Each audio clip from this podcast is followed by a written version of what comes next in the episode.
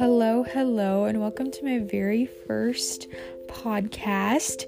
That felt very strange to say. I can't believe I just said that, but I also could not be more excited to start this journey. I've been wanting to start a podcast for a really long time now, but I just didn't know where to start.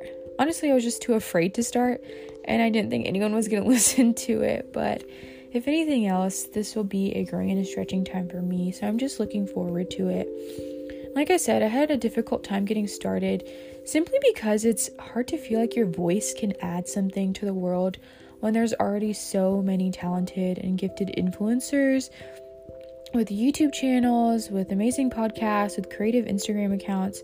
It's hard to feel like you can bring something useful to the table.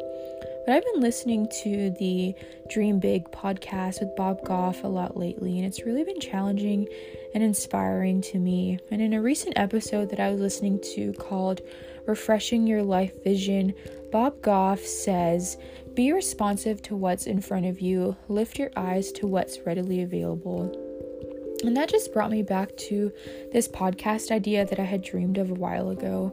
That was a tipping point for me as I realized I won't be in the same season of life for all of my life.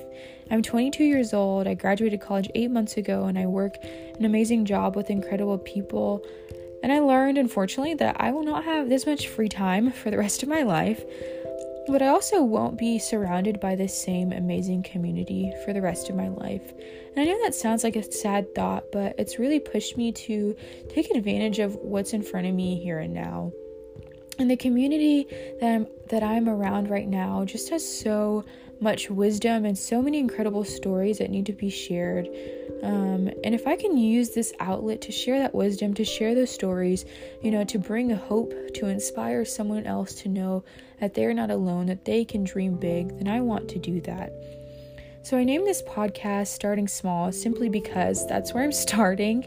But also, I think many of us have heard that phrase don't despise small beginnings. I think we undermine the power of starting small, just forgetting that most of the people that we admire started somewhere small with very limited resources.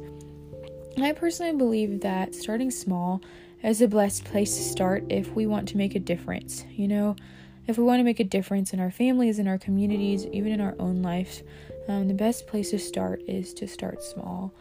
So, thanks for joining me on this journey of starting small. I'm hopeful for what's ahead, and whatever you've been dreaming of, I hope you get to start it this week. You most likely already have what you need in front of you.